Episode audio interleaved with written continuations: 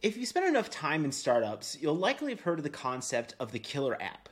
An application so good that people will buy new, unproven hardware just for the chance to use the software.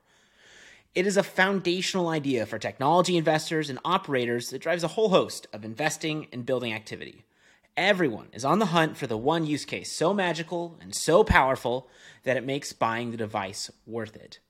People are hunting with particular fervor right now there's two simultaneous technology revolutions, AI and the Apple Vision Pro, are happening.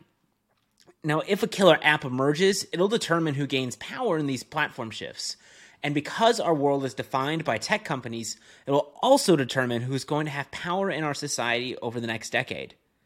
But here's the weird thing the killer app, when it's defined as a single app that drives new hardware adoption, is kind of maybe bullshit in my research, there just doesn't appear to be a persistent pattern of this phenomenon.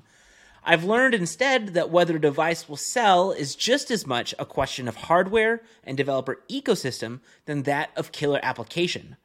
If we want to build, invest in, and analyze the winner of the next computing paradigm, we'll have to reframe our thinking around something bigger than the killer app, something I call the killer utility theory. But to know where we need to go, we need to know where to start. To understand that, we have to ask the question where did the killer app come from? And analysts have been wrestling with this question for nearly 40 years. In 1988, PC Week magazine coined the term killer application when it said, quote, everybody has only one killer application. The secretary has a word processor. The manager has a spreadsheet, end quote one year later, writer John C. Dvorak proposed in PC Magazine that you couldn't have a killer app without a fundamental improvement in hardware. Quote, all great new applications and their offspring derive from advances in the hardware technology of microcomputers and nothing else. If there is no true advance in hardware technology, then no new applications emerge, end quote. This idea, in which the killer app is tightly coupled with new hardware capabilities, has been true in many instances. VisiCalc was a spreadsheet program that was compatible with the Apple II.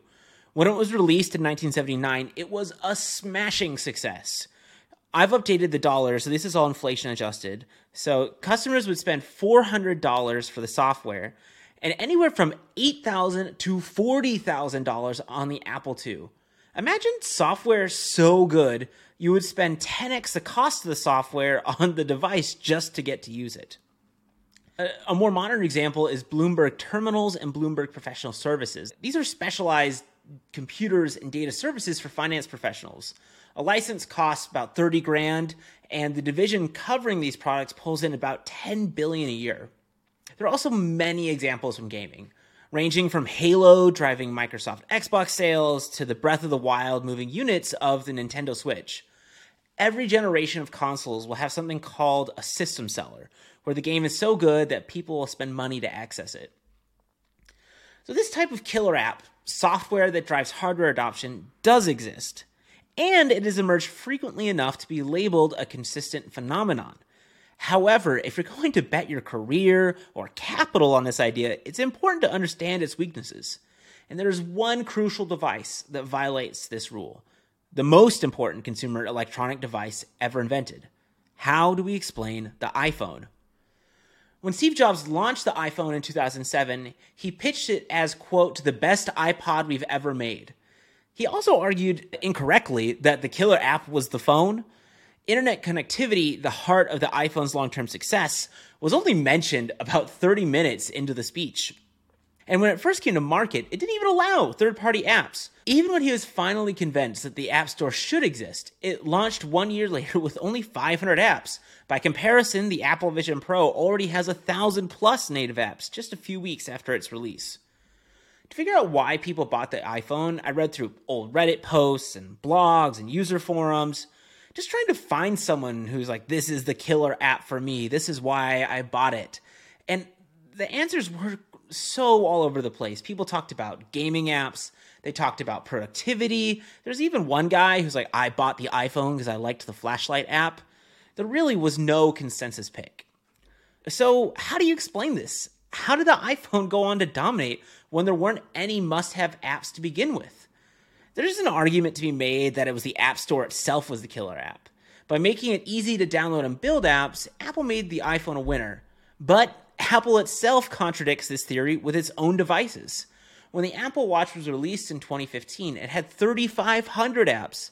Not one of them was a hit, despite the device launching with more apps than the iPhone and with an App Store, and the porting over of many of the existing apps from the iPhone ecosystem. It wasn't until around the watch's third generation that Apple was able to figure out that its primary use case was health. It wasn't until around the watch's third generation that Apple was able to figure out that its primary use case was health and wellness, neither of which is really app reliant. They're more a function of sensors and design.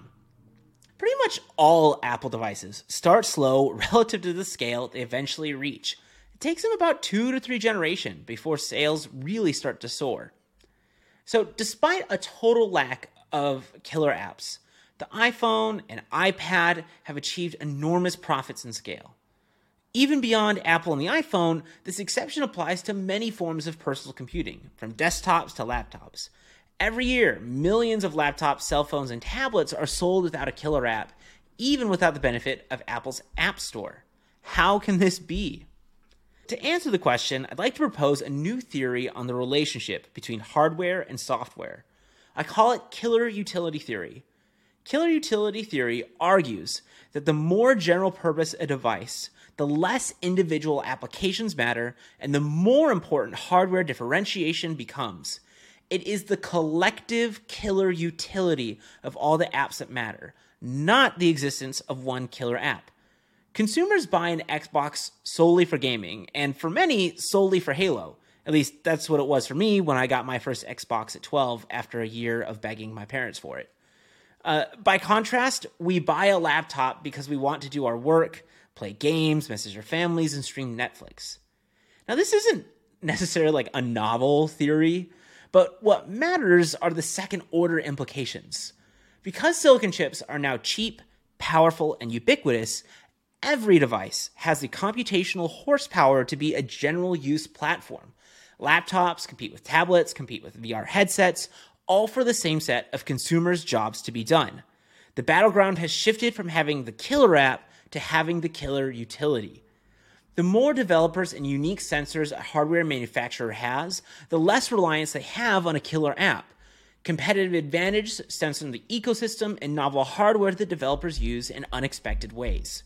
The iPhone didn't need a killer app because it simultaneously had an ecosystem of devoted developers and a bunch of novel hardware, including a system on the chip from Samsung that was not quite custom, but uh, really specific for the iPhone. It also had a really novel interface. It had multi touch glass for the first time. So you didn't have to have a keyboard anymore. You could play games and send emails from one device without the clunkiness of a stylus or the physicality of buttons. You could just tap, and that was really new. Finally, there was a bunch of sensors. And importantly, the original iPhone was missing a ton of the things that we now take for granted. It wasn't until the iPhone 3G in 2008 that it had GPS. The original device also had a rear camera, but it couldn't even record video. And the front facing camera wasn't released until 2010, enabling applications like Snapchat, Zoom, and FaceTime. The original iPhone was, in fact, a non obvious winner. It wasn't clear why it would be so successful. Microsoft CEO Steve Ballmer criticized it, saying, $500 full subsidized of the plan? I said that is the most expensive phone in the world and it doesn't appeal to business customers because it doesn't have a keyboard, which makes it not a very good email machine. TechCrunch ran the headline, quote, "We predict the iPhone will bomb." Yikes. Both of these predictions cited the multi-touch screen as the reason the device would fail. Now, I'm not trying to dunk on these folks. Predicting the future is very hard, but they are indicative of the challenge of evaluating a new platform in their defense, they were sort of right. All the hardware and apps that came to define the iPhone beyond the multi touch surface wasn't part of its first iteration. Steve Jobs' ungodly powers of marketing in combination with Apple's developer base was enough to get the iPhone ecosystem moving. Some of the most useful apps weren't made possible until subsequent generations of the iPhone.